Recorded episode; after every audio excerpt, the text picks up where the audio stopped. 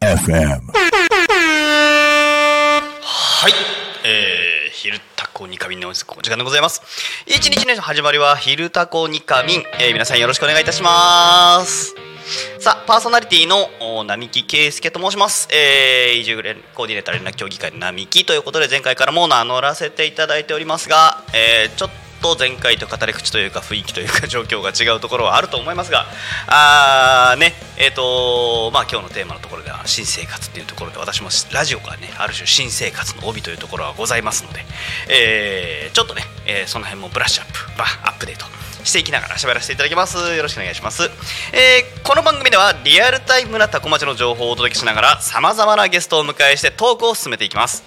えータコミ FM は手段はラジオ目的は交流をテーマにタコを中心に全国各地さまざまな人がラジオ出演を通してたくさんの交流を作るラジオ局となっております。井戸端会議のような雑談からみんなの推し活を、えー語るトーク。えー行政や社会について真面目に対談する番組など月曜から土曜日の11時から11時までさまざまなトークを展開。パーソナリティとしてラジオに出演するとパーソナリティ同士で新しい出会いや発見があるかも。ね。えータコミ FM はみんなが主役になれる人と人をつなぐラジオ局です。ね。えーというわけで「昼タコニカミン」始まりましてよろしくお願いいたします。何回よろしくお願いしますって言うやねんってね、えーところなんですけども。えーね本日5月の26日と。気がついたらね、えー新年度始まりまして、え2ヶ月がもうちょっとで経とうとしております、え2ヶ月経つとね、えー、と皆さんもだんだん新しい状況に慣れてきた方もいればまあちょっとそろそろお休みしていきたい休憩していきたいななんていう人もいらっしゃるんじゃないのかなと思います。がタコ町今どうなっているかと言いますと田植えが終わり始めたのかな。終わった人は終わったかな。まだやってる人もうちょっとかな。今月中に多分皆さんなんとかしたいんだろうなというような街の景色になってきております。えー、ね。あのーまあまあ多古町の状況については後ほどまたね、えー詳しく喋、えーらせていただこうかなと思います。えー番組へのメッセージ等につきましてはですね、えーとツイッターの場合にはですね、ハッシュタグタコミン、えーシャープひらがなでタコミンでつぶやいてください。えーシャープタコミンでお願いいたします、えーメールでメッセージをいただく場合は、えーメールアドレス fm at タコミン .com、えー fm at タコミン .com、えーですね。タコミンの C はん？違うな。タコミンの「コ」ですね。が C となっております、えー TACOMIN でタコミンとなっておりますのでお願いいたします、えーファックスでのメッセージは0479747573 7めっちゃ多いですね、えー、0479747573もうちょっと区切って読んでみましょうか。0479ねこれタコの市外局番ですね、えー、74の7573でたくさんのメッセージお待ちしておりますのでよろしくお願いいたします。えー、ツイッター等もね今合わせて拾っていきますのでぜひぜひ皆様よろしくお願いいたします。昼タコラ、えー、とそれこそ今ね3分前、えー開まあ、開始直後ですねに、えータコミン FM についてツイッターでね、えーつぶやいておりますので、えー皆様ぜひ、えーそちらからでもコメントお願いいたします。はいインプレッションがインプレッションって言っちゃった、えー、と表示回数ですね。あのツイッターさんあのアップデートがあってからねあの何人に見られたかっていうのがその場ですぐ見れるようになってきておりますのであもうこういうねライブ形式の番組なんかだと大変助かるしツイッターもその辺りをすごい意識した作りになってるんだろうなっていうのがちょっと個人的には面白いところだと思っております。さてあ早速なんかコメントが1ついてるのかな？おーたかしあと北へ走りてドットノムさん。今朝のアジサイ遊歩道です。ちらほらと咲いていました。ということでですね。あーいい。写真画角がいい。あのツイッターお持ちの方はですねぜひですねコメントツイッターの投稿でコメントでついておりますね。写真ねぜひご覧ください、えー私の庭にもねえっ、とアジサイあるわけですけどもちらと咲き始めましたねアジサイ、えーね皆さんご存知の方も多いかと思いますがタコあじさい祭り迫ってきております。はい。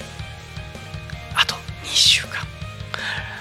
ここへのレビは特にないですけどもね。6月の11日。6月の11日。に、えー、アジサイ祭り、えー、開催される予定となっております。えっ、ー、とアジサイ祭りといえば名物皆さん何かご存知でしょうか？ね。えーとこれを聞いてる方々ご存知の方も多いんじゃないかと思いますがえー、竹コースターですね。ね。もうまあここ何年かはちょっとあまりこう思い切ってっていうところ思いきりよくというのがなかなかできない状況が世の中的にもありましたけども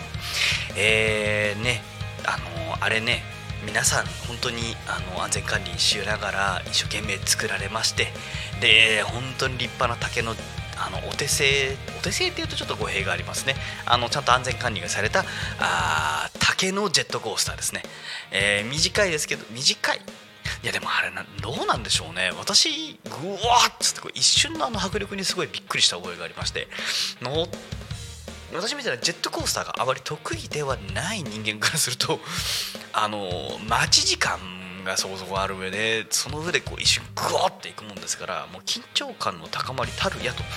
えー、いうのがやっぱりありましてでその気持ちが高まりに高まったところでゾーンつっていくわけですよ。あのー、あれはまあ気持ち面白怖いと言いますかじゃあ本当にあのー、竹コースターのジェットコースターの名前の通りの、えー、素晴らしいものになってるかなと思います。怖かったですよ私は。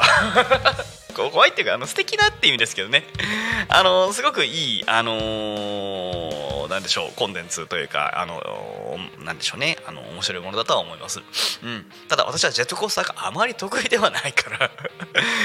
それなりにビビり散らかしたというところですのであの、ジェットコースターとかねその一種こうスリルといいますかあそういったものについてあの慣れてるというかその好きな方はですねぜひあのアジサイ祭りの、えー、竹コースターですね味わ味わっていただければと思います。ます。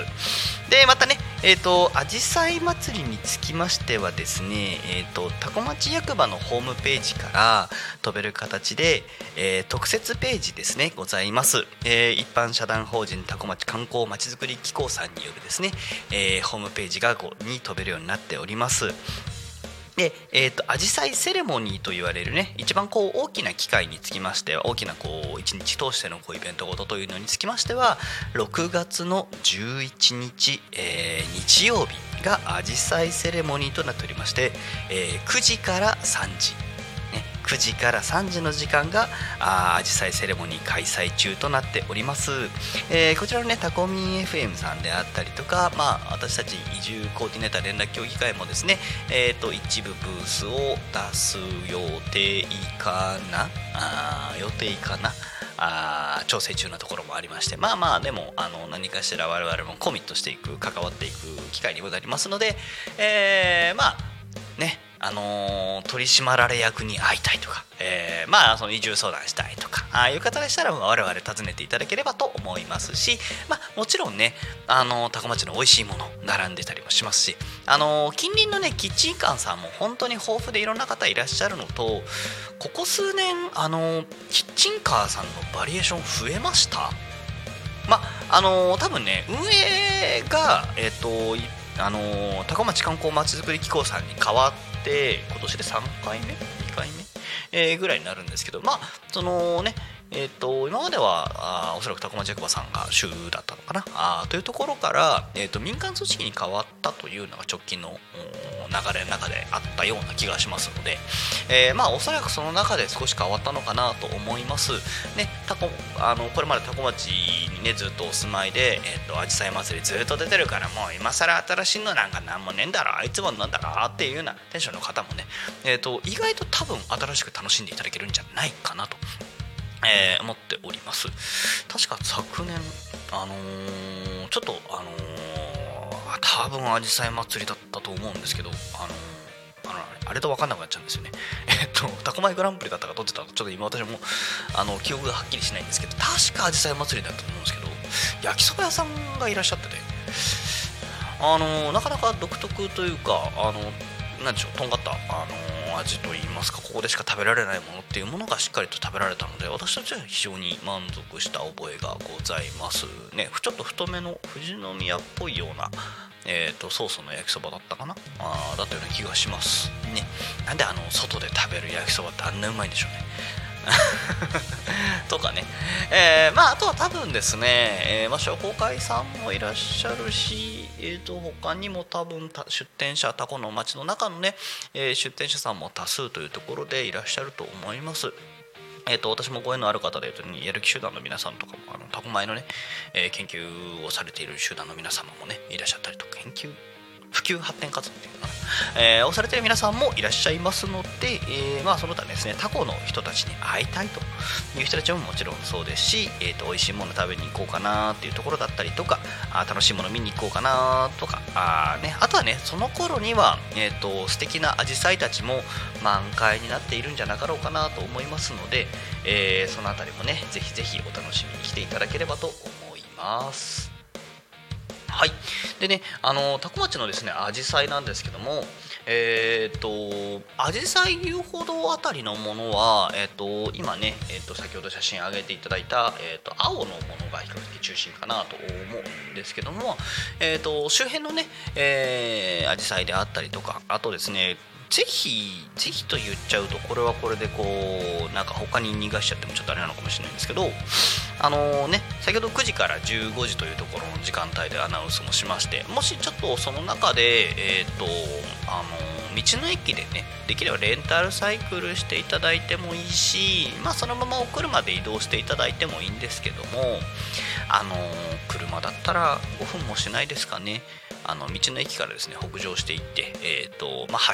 橋を、ままあ、あのそのまま右折していただいてでうにょーんと坂を上がっていってちょっと進んでいって左側ですねにあの日本寺さんございます。はいえー、っとね、タコお好きな方は、えー、っと、あたびたび聞く名前だなというところかもしれませんが、非常に歴史深い、えー、っとね、え神社さん、神社さん、日本寺、そう、お寺ですね、えお寺さんございまして、あの非常にあの景色景色といいますか中に入るとね独特な雰囲気ですね。静かな非常に過ごしやすい区域が感じられるところになっておりますのでで今このタイミングでそれをなぜ日本人さんをお勧めしたかと言いますとえー、っとですね。アジサイがまたね定食が綺麗なんですよ。毎年ですね日本寺さんの、まあ、檀家の皆さんなんですかね、えーと、非常に綺麗なアジサイを管理されておりまして、あのー、なんでしょう栗山川沿いのですね道の駅近くのアジサイ遊歩道さんのアジサイは私はあの川と、えー、田んぼと,、えーと、丘丘の緑といいますかね背景のこう林の緑の景色というものの中にあるアジサイがですね私はとても好きなんですけども。日本寺さんのは杉林の参道の中にあるアジサイとなっております、えー、なんでこうちょっと開けた空間の、えーと、道の駅周辺のアジサイとはまた異なるですね、えー、美しい景色がそこに並んでおりまして、えー、何でしょう。あのまあ私自身ねあの土日に行かないんですよ。あの平日のね人がいないうちに行くからなお一層なのかもしれないんですけどもあのー、シーンとした空気の中であったりとかねちょっとこうあの車の音とかもあんまりしないようなところに日本寺さんの場合あるものですからあの中で楽しむアジサイというのもね趣があってまた、えー、面白いというかあの浸れるものがその時間と空間に浸れるものがあるかなと思いますので。あのまあ、タコで、えー、お過ごしの皆様も、えー、ですねタコ町外の皆様もですねあのアジサイ祭りあの遊びに来ていただくには本当にいい機会となっておりますのでぜひぜひ、えー、アジサイをね見に来ていただけたらと思います、えー、レンタルサイクルにつきましては当日おおえあ無料？無料貸し出しなんですね。あれ？有料じゃなかった？無料なんですね今ね私はあのアジサイえっ、ー、とアジサイ祭りのですねホームページ見ながら喋らせていただいておりますけどもえっ、ー、と内容につきましては町内小学校小中学校によるアジサイ風鈴というところですね、えー、ございます。こちらにつきましては道の駅から少し離れまして車で5分歩いても20分しないぐらいかな。のところにありますね。タコ町コミュニティプラザ1階展示ホール、えーでですね、えーおよび、えー、生き生き健康サロンタコワーカーチートさんの方でですね、えー、アジサイ風鈴の展示がございます。えこれから暖かくなりますからねあの風鈴飾ってね風流楽しんでいきたいところではございますね。春風のね強い風もちょっとだんだん収まり始めてきておりまして、えー初夏の緩やかな風ということになってきておりますので、えーぜひねあの玄関先窓先に飾る風鈴、えー選んでいってあの見に来てまあどういうものを買えるのかどうかちょっとわかんないですけども、まあ、見に行って、ね、楽しんでいただくのもいいんじゃないかなと思います、えーもう一点がですね、えー、サッパ。ごめんなさい。ん？サッパ。サッパ船サッパ船って何ですかね。すいません。喋っておきながら私があんまりよく分かってないんですけども。サッパ船の遊覧。栗山川をアジをアジサイを見ながらサッパ船で遊覧しましょう。っていうのがあるみたいですね、えー場所は道の駅タコ、えー栗山川沿いの方ですね。あのー道の駅の建物をですね、まあ、駐車場側じゃなくて反対側の方に抜けていただけてちょっと土手を降りていただいたところに多分乗り場があるんじゃないかなと思います。えーこちらはですね、えー大人300円子供かっこ小学生が100円未就学児が無料となっておりますえー、アジサイウィーク中に運行があるようですが、えーちょっと1点注意点ございますねアジサイウィークはですね6月10日から6月18日が、えーウィークなんですけども、えー、サッパ船の遊覧につきましては6月15日木曜日までの運行となっておりますので、えーお早めにお楽しみいただければと思います。あのー現在ね、現在というか、まあ、あの徐々に徐々に、あのー船の乗り場がね、設営されていく様子もここのところずっとあったわけですけども、あのーあそろそろこの季節が来たなと、えいうのがまた分かってきて、私たちもね、ワクワクしております。はい、えーぜひね、これもお時間ありましたら、サッパ船、えー楽しんでいただければと思います。えー続きまして、レンタサイクル無料貸し出し、こちらもございますね。無料なんですね、ちょっとびっくりしました。えー商店街ゼミとかね、いろいろございます。ね。で、まあまあ、あの、いろいろ式典等々であったりとかね、ボリビアミニコンサート等もございますので、えーあとは抽選会がありますね。行きたい。抽選会目当てでもいいから行きたいっていう人もいるかもしれませんので、えーぜひね、お近くの方、お近くじゃない方もですね、えー、タコ町遊びに来ていただけましたら幸いです。はい。ありがとうございます。えーちょっとね、YouTube のチャン、えー、とコメントの入ってきたというところで、えー、と確認させていただきます。これか。これだな。ちょっとですね。リアルタイムで見ていくとなかなか。はいえー、あマナさん、えー、マナコーヒータイムレディオさんですね。ありがとうございます。ナミさんこんにちは。というところでいただいております。私もこんにちは。ありがとうございます。えっ、と映像配信中のところですのであのーリスラジャーさんだとちょっとわかんないかもしれませんけど YouTube 上で私も手を振らせていただいております。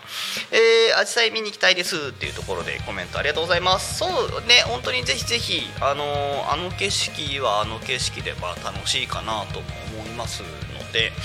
ねあのーアジサイとあとは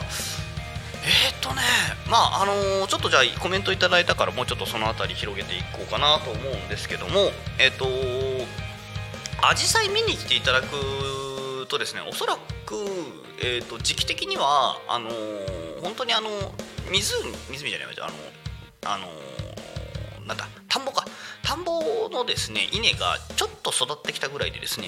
えっ、と栗山川をそのままアジサイ遊歩道に従ってそのまま北もうちょっと北上するかもうちょっと南下するかしていただいて道の駅からちょっと離れていただくと何が起きるかっていうと あの視界の端から端まで緑の絨毯が出ます。あの田んぼままみれっていうとちょっと表現が悪いですけども本当に一面田んぼのあの新緑新緑じゃない若芽のねこう稲穂稲稲のね、えーちょっと育ち始めの、えー絨毯が広がっておりますので個人的にはですねタコであの一面こう視界の端から端まで田んぼの景色っていうのはもう私は年がら年中割とあれを楽しんじゃう人なので えっとあれをねタコじゃタコの人にねこれ聞いてもあんまり分かってもらえないんですよ。えっつって。な何が楽しいの？つって。言われるんですよね。端から始まる田んぼなのがいいんじゃないか端から始まる田んぼなのがつまんねえんじゃねえかっつって。あの割と平行線になるんですけど。いや都会都会というかあのまあ、あの外から来た人からするとねこの景色が貴重なんですよって言われてもはーんって。いう感じになりますね。まあだからこれはね私がだから外から来てる人間だからこそタコの人たちに伝えたいメッセージとしてね、えー、とよく伝えているところでございますね。あのタコ町こんないい景色のところがあるしこんないいところもあるんだよつっていう話だったりとかですね。えー、その辺りは本当によく話しているところでございます。あーで、えー、そうそう、まあ、ちょっと今、えーと、タコ町の魅力というところについてのお話でですね、まあ、タコについて調べてみるコーナーというのについて、まあ、言うのとちょっとずれるかもしれませんが、まあ、タコを深掘りするっていうところでね、えー、少しまた角度の違う話、えー、させていただきます。えー、ですね。まああの先日、あの私も、えーとまあ、タコ町移住コーディネーター連絡協議会の方でですねタコ町で一般公募されております、えー、タコ町市民活動助成金の方で、えーとまあ、あのプレゼンテーションを、ね、させていただいたりもしました。で、まあ、いろんな、あの団体さんもね応募されててあのどれも素敵だなという状況がありまして、まああのこうふんふんふんふんと。私もまああれ出るたび毎年勉強させていただくわけですけども。あのー、まあ多古町のね、えーと、意外と知られてない魅力といいますか。まあもちろんちょっとで食いつく食いつかないがどうしてもあるんだろうなとは思うのは思うんですけどただ私なんかはあの古いもの歴史深いものについてもほーっとえーまあ、個人的な趣味としては非常にこう関心を持つところがありまして、えー、その点で、えーとまあ、ここのところといいますかこの、まあ、半年も経ってないかなここ最近ですね、えーと、多古町のあの城郭保存会の皆様とねちょっとお話しさせていただくことで、えーと、多古町のね歴史の勉強をもうちょっと改めてさせていただいております。掘れば掘るほどなかなかやっぱり面白い歴史を持ってる町なんですね。あのー、歴史的な経緯っていうものが重要視されてる気配があんまりないんですけどあのなんだろうみんながみんな知らない？話があのー、好きな人は知っているっていう状況になってましてあのーぜひねまあなんか大人になってからの方があの歴史の勉強とか楽しかったりするじゃないですか。あの辺りの感覚でまあ20代30代40代ぐらいの人たちもねなんかちょっとこう機会があれば聞いてもらいたいなと思いつつ、まあ、そんなこと言うんだったらあのあれですねラジオゲストで呼んだらいいのか。まあちょっとあのどういう段取りをつけたらいいかちょっと私も今これから考えなきゃなっていうところですけどね。あのー、マニアックな方になるのは間違いないので、まあ、昼昼帯でやるちょちょちょちょってやるよりはなんかどっか別の時間を置くタイミングなんかでやるのがいいのかちょっと検討ですけどね。あでもね、あじさい祭りで多分ブース出すんじゃないですかね、城郭保存の皆様も。あのー、ポスト御朱印カードっていうのかな。えーとね、お城とかお寺さんとか神社さんとか巡ったら全部一緒くたにしたら怒られるか えっと御朱印神社御朱印だから神社さんかなあみたいな感じですねお城カードみたいな、えー、いうものを独自のデザインでされていてあのー、あまああのかっこいいなとは僕も思ってはおりますね。ただあのポストカードを飾る習慣がないもんであのああいうのってあのねあの20代ぐらいの反省であの旅行先で好き好んであのテンション高くなって買っちゃうんだけどその後買った後どうしようっつってなるのの反省がありまして 飾り先が作らない作れないとちょっと買えないなと思いつつそれでもちょっとこう買っちゃったりとかしたことあるんですけどね。えー、でねその御朱印カードっていうものがなかなかタコの歴史も感じられるものが確か3枚か4枚でしたっけね、えー、タコの城郭についても作られてらしますので。であのここのところねあれなんですよ。えーと、確か去年一昨年だったかな。ちょっと忘れちゃいましたけどあの新しくその御朱印カード作られたお城の一つ。並木城あるんです。あの私は外からやってきた並木なんですけども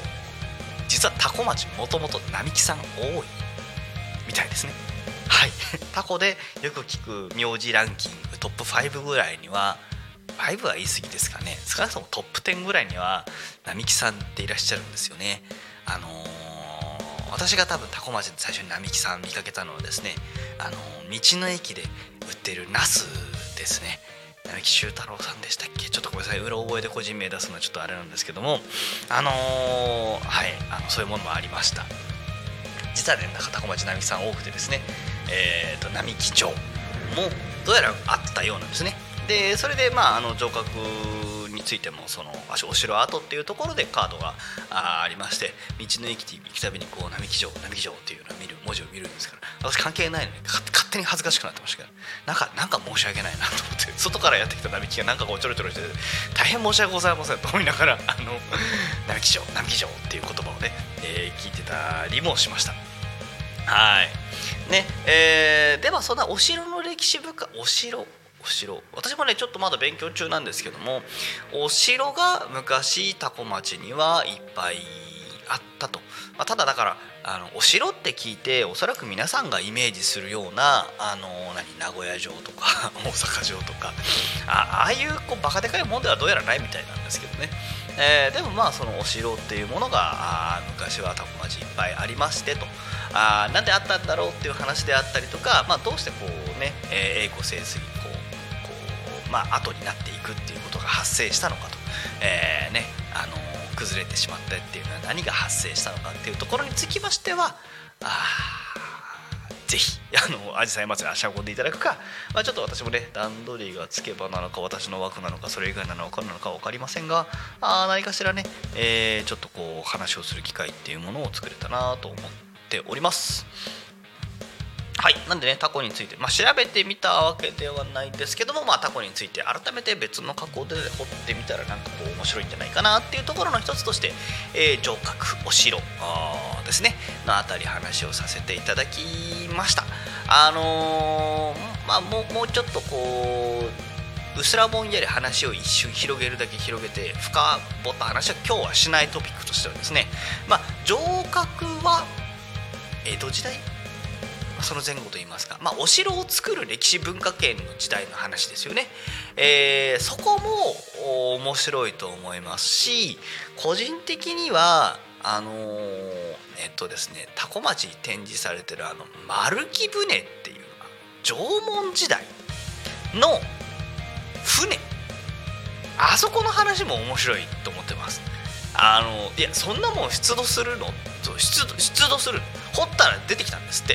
いや言い方が悪いけど。もうちょっと多分丁寧なストーリーがあるんでしょうけどね。えっ、と あの丸木舟っていう本当に木を板っぺらを板っぺら木をくり抜いて作った船。で板の長さ本当に長いですよ。これをこうね今みたいにこう電動工具がない時代に人力で作ったっていうのも衝撃的。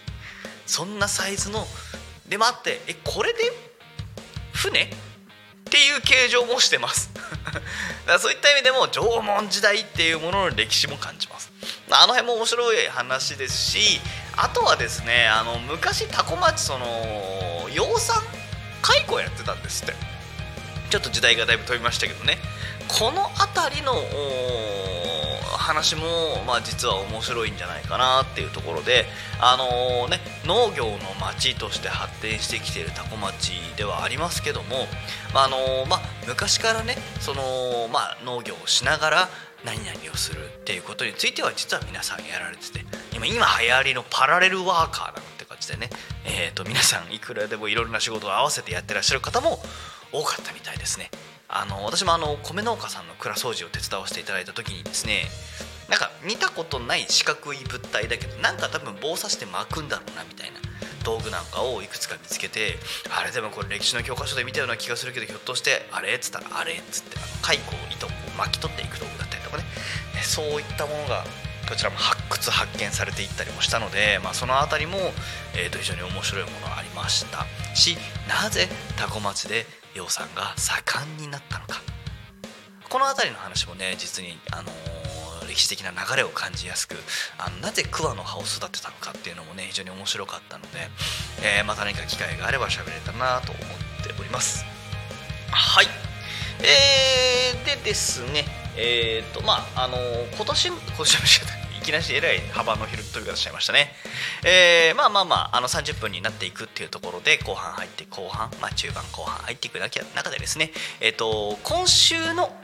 帯テーマ帯のトークテーマについて話をさせていただきます、えー今月のトークテーマが新生活、えー5月は新生活というトークテーマで、えー、ひるたこにかみのパーソナリティの皆様に、えー新生活の話をしていただいておりました、えそれで今週ですね、えの帯テーマ今週の帯テーマにつきましては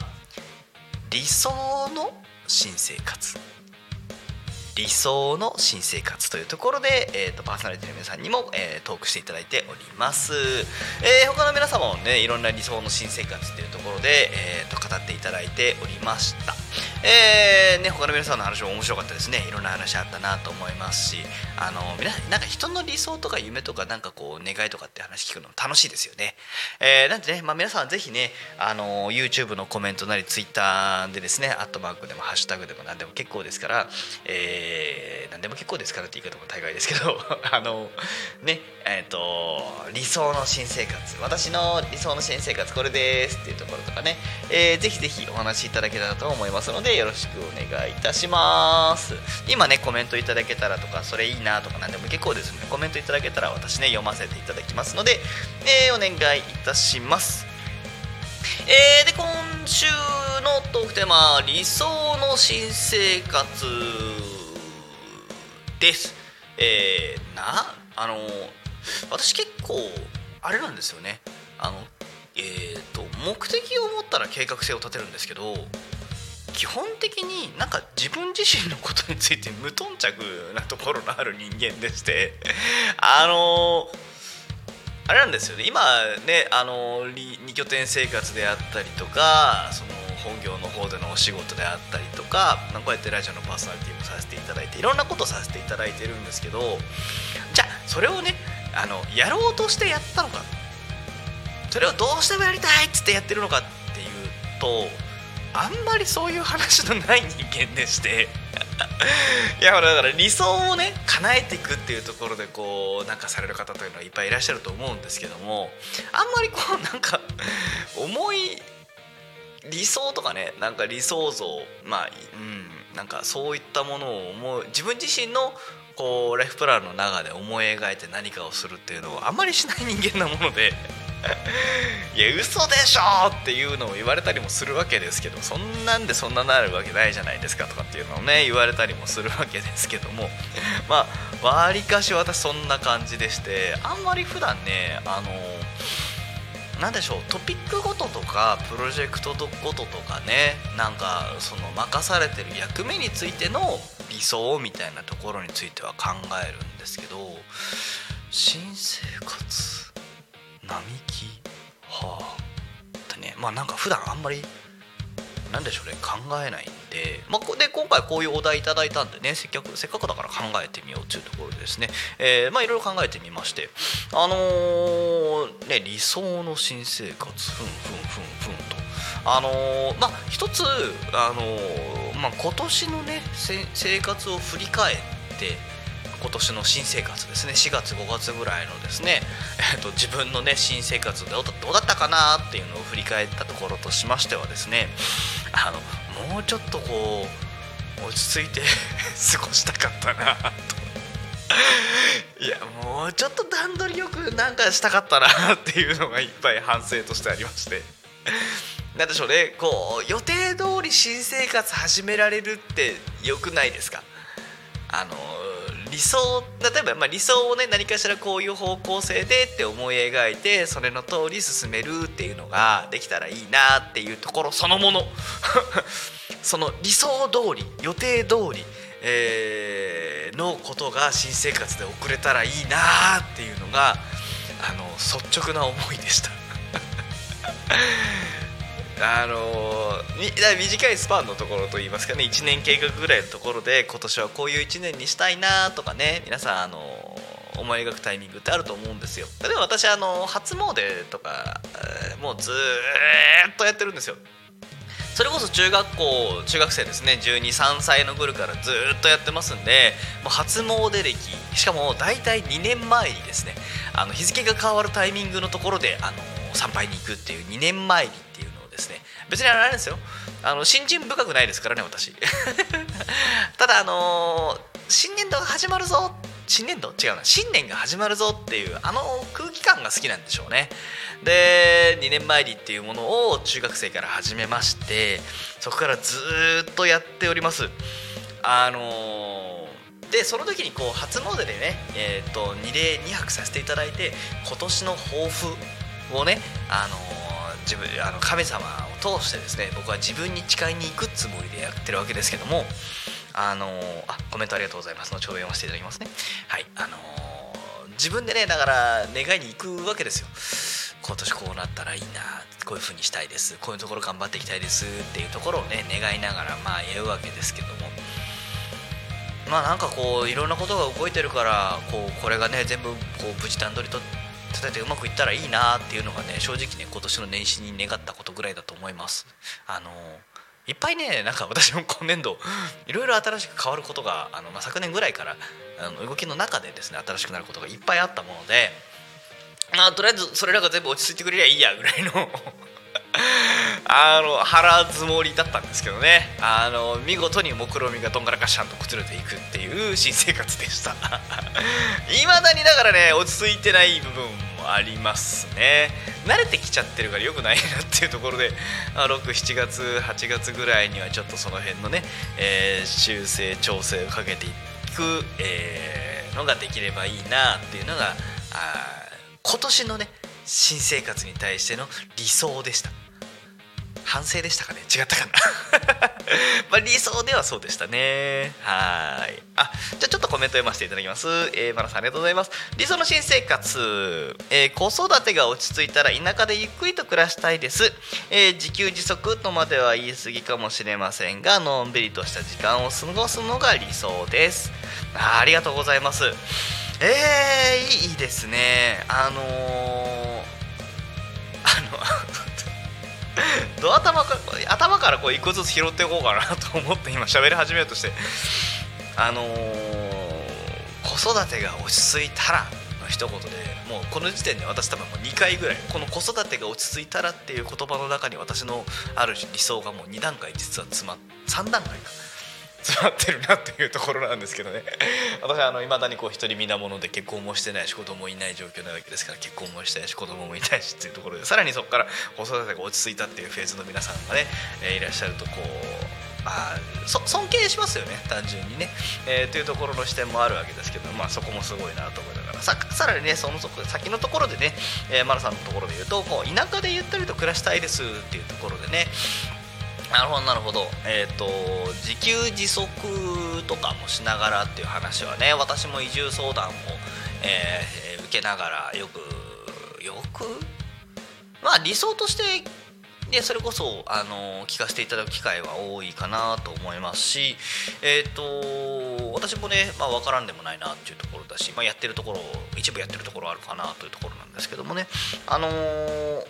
ね多古町だから一応子育て支援の手厚い町っていうところでねお子さん第三子まで生まれる100万円相当のものがあの国から国じゃない役場からいただきますよっていう話があったりとか、まあ、子育て支援の手厚い町っていうところでお話もいただいてるわけいただいてるある話があるわけですけども、えー、まあ子育て終わった後の終わった後のタイミングはちょっと、まあ、ざっくりした話しかできないんですけどまああの運転ができる期間中だったらね50代60代70代ぐらいで運転がね引き続きできてえーとね、足腰気をつけながらあの体作りながらあの自然の中でねこういろんなことしていくっていうのにはまあいいんじゃないかなというところは多古町に、まあ、適正といいますかいいところあるんじゃないかなと思います。ねあのまあでもねまあコミ FM で私がタコ町移住コーディネーター連絡協議会の人間で、あのー、まあ、タコに2拠点を進める人間だからタコの話ばっかしててもそれはそれでちょっとこう うさんくさいなと思うから ちょっとよその地域なんかっていう話をね私も聞くわけですよ。だからあのー、去年なんかはねあの高山村と言いまして、えー、栃木でしたっけ？えーにちょっと視察に行く機会がありまし違ってたらごめんなさい。あの、えー視察に行く機会がありましてあのー移住のねいろんな作戦をねいろんな自治体さんが立てていろんなことをしてるわけですけども、えー高山村はですねもう本当に景色が綺麗でした。あのね多古町といいますか千葉全体の課題なのかもしれないんですけどあの山がないじゃないですか。高い山。うん。ね。で私も当時行ってねあー山に囲まれるってこういうことかっつってあの山あいのねこう中にいる景色っていうものだったりとかであそこでしか吸えないあの吸えない空気であったりとかやっぱ高いところっていいですね。あーちょっとねあれかな私もバカなのかな。あれですけどもねあの高いところ非常にやっぱり気持ちよかったですしあの山あいの中にある村っていうものをねあそこでしか味わえないものもやっぱいっぱいあったなっていうところでまあもちろんあのタコもね負けてないぞって言いたいところももちろんあるわけですけどもねあの田舎暮らしって言って皆さん想像されるのが多いのがね実はね山暮らしみたいなところを想像してる人は結構多いなっていうのは移住相談を受けながら思うところでもあるんですけどね。あの高町山みたいなものはあんまりないもので竹林杉林はいっぱいある気がしますけどね。あの山を求めてくる人にはあの私実際他の地域の移住をおすすめしたりもするので。であのゆっくりただね本当に山がないし坂もないから真っ平らなんでねのんびり暮らすには僕これすごくいいんじゃないかなと思ってます。あの本当にね平らなんですよ。だから私なんかもともとね生まれ育ちが横浜ですから横浜なんか山坂バカみたいなってことも言われたりもするようなぐらいですね。あの坂があるわけですよ。あだから普通に坂登んないと家帰れないみたいな人です結構いるような土地だったりももともとしたわけですよね。友達ん家遊びに行こうと思ったらなんか山登り10分みたいなあのしかもコンクリ斜面9みたいなああいうのが結構昔はあったりもしたいや、まあ、今でも横浜あったりするわけですけどね。多古町真っ平らなんでね、えーだし真っ平らだから多分ね、あのー畑もねやりやすいかなと思うと畑っていうかあの何家庭菜園かな？やりやすいところっていうのはそれはそれであるんだろうなと思いますしあの私も先週かな？土曜日に苗を買ってきましてまあ素人ながらの家庭菜園であの始めましたよ。今年はですね、えートマトきゅうりバジル。この3つですね、きゅうりはねやっぱ取れたての瞬間のみずみずしさは自分の家の庭で育てないとなかなか難しいかなっていうのが去年大発見だったんで取れたてのきゅうりっていうのが味わいたくてもちろんねあのちゃんと作ったきゅうりには絶対勝てないんですよ。農家さんが作ったプロのきゅうりは絶対に美味しいです。道の駅で売ってるですね及川清則さんのきゅうりは本当に美味しいです、えーあれももちろん美味しいんですが、えーまあ自宅で取ったものだから味わえるのはもう本当に鮮度なんであのハサミも持たずにですねあのあ取れた大きくなったきゅうりをこうギュッてこうもいででそのまま何もつけずにガリガリ食べて朝飯食った気分にすると。あれが楽しいんですよね。えーまあ、そのプチ家庭菜園みたいなところっていうのが、まあ、楽しいところではありますし去年実は私トマト失敗したので、まあ、今年はねトマト実際失敗したっていうのもちょっとまあ私の不手際なんだけど、あのー、1週間経ったらね苗がもう無事にすくすくと大きくなってきてあー無事に実をつけてくれそうだなっていう感じになっておりますのでトマトとバジルピザ。私家ピザ窯があるもんですからあの庭でねトマトとバジル取ってそのまんまピザに乗っけてチーズかけて焼いちゃう。は今年の夏の目標ですかね。えあとはできればキュウリじゃなくて本当はねなんかピクルス育てたいんですよね。あの私はあの漬物好きなものですからあの酢の物にしてね、えー、とやっぱピザこれもピザなんかとか乗っけても楽しいもんですからね。あの自分家で育てた野菜でなんか美味しいものを作っていくっていうのはやっぱ田舎暮らしのあの醍醐味というか楽しさかなと思っております。いやいやあんた花はめでないかいって言ったら花より団子の人間なのは間違いないんですけどね。えっとまあでも花といえばやはりまだしね、えー、と5月6月ぐらいはですねアジサイになりますので、えー、アジサイ楽しみにしてね皆さんお越しいただけたらと思っております。はい。ね、えー、ぼちぼち告知等々もいろいろしていたところでございますね。でもうちょっとだけですね理想の話を少しさせていただきます。えっ、ー、と私もねえっ、ー、と田舎暮らしさっき言った通り私自身あんまり思考性なく実は。生きてるところがあって風に流されるままに生きているというようなあ頭の人間なんですよね。実は。あのー、今あの本業で平日している仕事もですね私自分から履歴書書いて応募した仕事じゃないんですよ。まああのー、まあいろいろちょっとご縁あって話いただいてっていうのが23その前段階としてありましてどうせだったらやんないって言われたのがああってでどうせだったらやんないもうちょっとやんないもうちょっとやんないってここまでやったんだったらもうちょっとここの役職の立場に変わんないっつって そそのかされて、えー、人に誘われてやってるところだったりとかあの移住相談の業務もね私なりにこう知識と技術と経験と使いながらやらせていただいてたら「あナミさんやんない」って言われてるところだったしですね。あのまあ、そんな話が続いている状況の人間なので、まあ、理想、まあ、ある種これがあのー、人にいろんな話をねつない、でいただけてるというのは、まあ、続き続けた結果あの理想の新生活っていうのを日々毎年アップデートしながらさせていただいてるかなとも思いつつちょっとこんな抽象的な話で、ね、つまんねえって言われそうなんで えっともうちょっとねやっぱ具体的な理想の新生活をね私も考えてみようと思ったんですね。あのー、そしたらですねまあまあいろいろ思うところはあるわけですけどもあのー、私もともと実家があのマンション2階だったり8階だったりというまあ、マンション暮らしでねところから多古町だとですね、まあ、築200年か150年か100年か分かんないけど本当にこう古い古民家を今お預かりしてリノベーションしながら住んでたりっていうところをねやってたりするわけですけどもいやーなんかみんなが思い描く理想的な生活をしてるじゃないですかとか。まあ、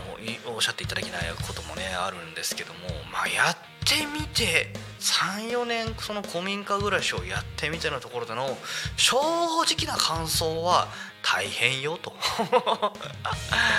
ただ文明の危機との相性はいいんだよなっていうのも最近発見で今ね、まあ、ここ2年ぐらいずっとポチポチとこうアマゾンを見ながらこう買うか買わないかのを言いながらでも今年は今年中に絶対買おうって決めたのはあのロボット掃除機は買うつもりです。はい。古い家は埃が舞いやすいんで。あのロボット掃除機は今年中はね絶対買おうかなと思っております。いやでいや理想のね新生活私自身思い描くところとしましてはあのまあ今今のね理想と将来的な理想とっていうところで2つ考えてもいいんだろうなとは思ってましてあとこういう時に私実際その終わり方みたいな考え方をするので理想のこの人生のこうね生活のクローズの仕方といいますかまあそういうのもちょっと私なんか合わせて考えちゃうんですよね。うん、でその時にですねあの本当にあのまあ綺麗にクローズしたいなっていうところをゴールした時にゴールとして考えた時にですねあのまあその自分がね働くなくなってからっていうものを考えたわけですよね。働けなくなったタイミングっていつだろうっていうものをですね考えた時その時に自分がどういう理想の生活を送ってるかなと思った時にですねなんか僕ずっと働いてんじゃねえかなってなって生涯現役って言い続けて働けなくなったら働くのやめるけどその頃にはもうなんか寝っ転がってずっと VR ゴーグルつけてずっとゲームしてんだろうなと思うんですよね。だから働けなくなった後の老後の生活は多分僕ずっと VR ゴーグルつけてずっとゴールゲームしてるんじゃないかなと思います。なかなかの廃人生活ですよね。えー、でただだから780まで何かしら働いてんじゃねえかなとも思いつつ農家さんみたいにねずっと体動かしてるわけじゃないからねあのあそこまでの健康的な体っていうのはなかなか手に入れられそうだなと思いつつまあでもねこののんびりした暮らしっていうものをしながらあ生きていきたいなっていうのは私も思うのであの田舎暮らしみたいなところはねあのやっぱ空気と飯がうまいっていうのは最高ですよね。えー、の生活はね安定して手に入れたいなと思ってる感じでしょうかね。あとはやっぱ最初にも言いましたけどあの 段取り通りに行きたい ちゅうところかなああとすいません。そうだそうだ。今年1個だけ悔いを残したのがありましたよ。あのー、これがね理想でしたね。これをして新生活を始めたかったっていうのは1点だけそうありました。もしねこれ共感できる方はですね後からでもいいから Twitter でもあの YouTube コメントでもですねあのいただけたらと思います。私もっていう人はね是非ねあのシャープタコミにつけていただいてコメント欲しいんですけども花見。お花見がですねしそびれた。河津桜綺麗ですよとかっって人に言っておきながら道の駅でゆっくり見れなかったんですよ私今年。で道の駅じゃなくてもですねソメイヨシノがね咲いてるところなんかってのはありましたからあの、花見してゆっくりこう美味しいもん食べながら、あの、新生活始めたかったなっていうのが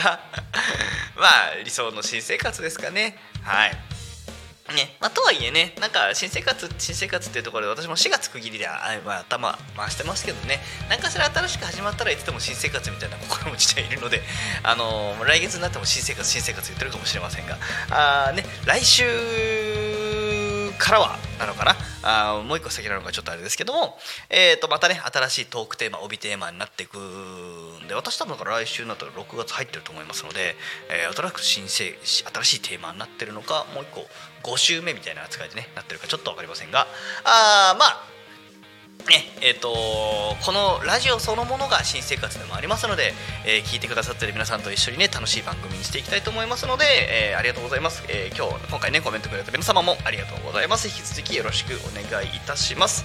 えー、タコミン FM は、えー、月曜日から土曜日の11時から17時までリスラジにてリアルタイム放送しております。えー、あとね、YouTube もね、今こちらリアルタイムになっておりますかね。えー、放送した番組はすべて YouTube と各種ポッドキャスト、えー、Apple Podcast、Spotify、Amazon Music、スタンド FM にて聞き逃し配信で楽しむことができます。えー、本日の放送予定番組につきましては、えー、よいしょ、あ、ちょっとね、ここのこうなってのこうなって、はいはい。あら。ああもういいですね、えー、12時からはですねバンブーママとママの夢広がるラジオ、えー、パーソナリティがバンブーパパとバンブーママになってますね、えー、12時30分から13時につきまして0479クラブ、えー、0479クラブの皆様ですね。これねいいですよね私皆さん大好きです、えー、あとは13時からの番組につきましてはタコの歌を作ろうかあですね、えー、こちらについては先ほどなんか先ほどだったかな。あのツイッター等でもですねえっ、ー、と5日あ5日前、えー、だったかな？投稿があったりもしますので、えー、ぜひねこちらも聞いていただければと思います、えー、14時からはラジオで山山と大和しぐさお稽古。ラジオで大和しぐさお稽古ですね、えー、大和しぐさラジオ部、えー、の皆さんがパーソナリティになっております、えー、そしてそして15時、えー、3時からはですね、えー、パーソナリティトネさんによるいいないいなえー、ございます、えー、バナバナー綺麗でかっこいいですねあれね、えー、私も真似したい。あれはいいな。ちょっとどっかで公募してみましょうかねバナーはね。はい、えー、で15時45分からはですねピアノ猫だよりのピアノのお話。いいですよね。こちらピアノの音色っていうのは私も好きなので、えー、ぜひぜひ聴いていただければと思います。そして16時から、えー、17時につきましてはゆうたこにかみんとなっておりますので、えー、皆さん、えー、聞き逃しなく、えー、各ラジオ聴いていただければと思います。えー、それでは本日の「ひるたこにかみん」はここまでとなります、えー、お相手は、えー、並木圭介。多分来週からはポンタロウと名乗ってるんじゃないかと思います、えー、ので、えー、お相手は並木でした。並木でした。ポンタでした、えー、また来週もお会いしましょう。よろしくお願いいたします。またね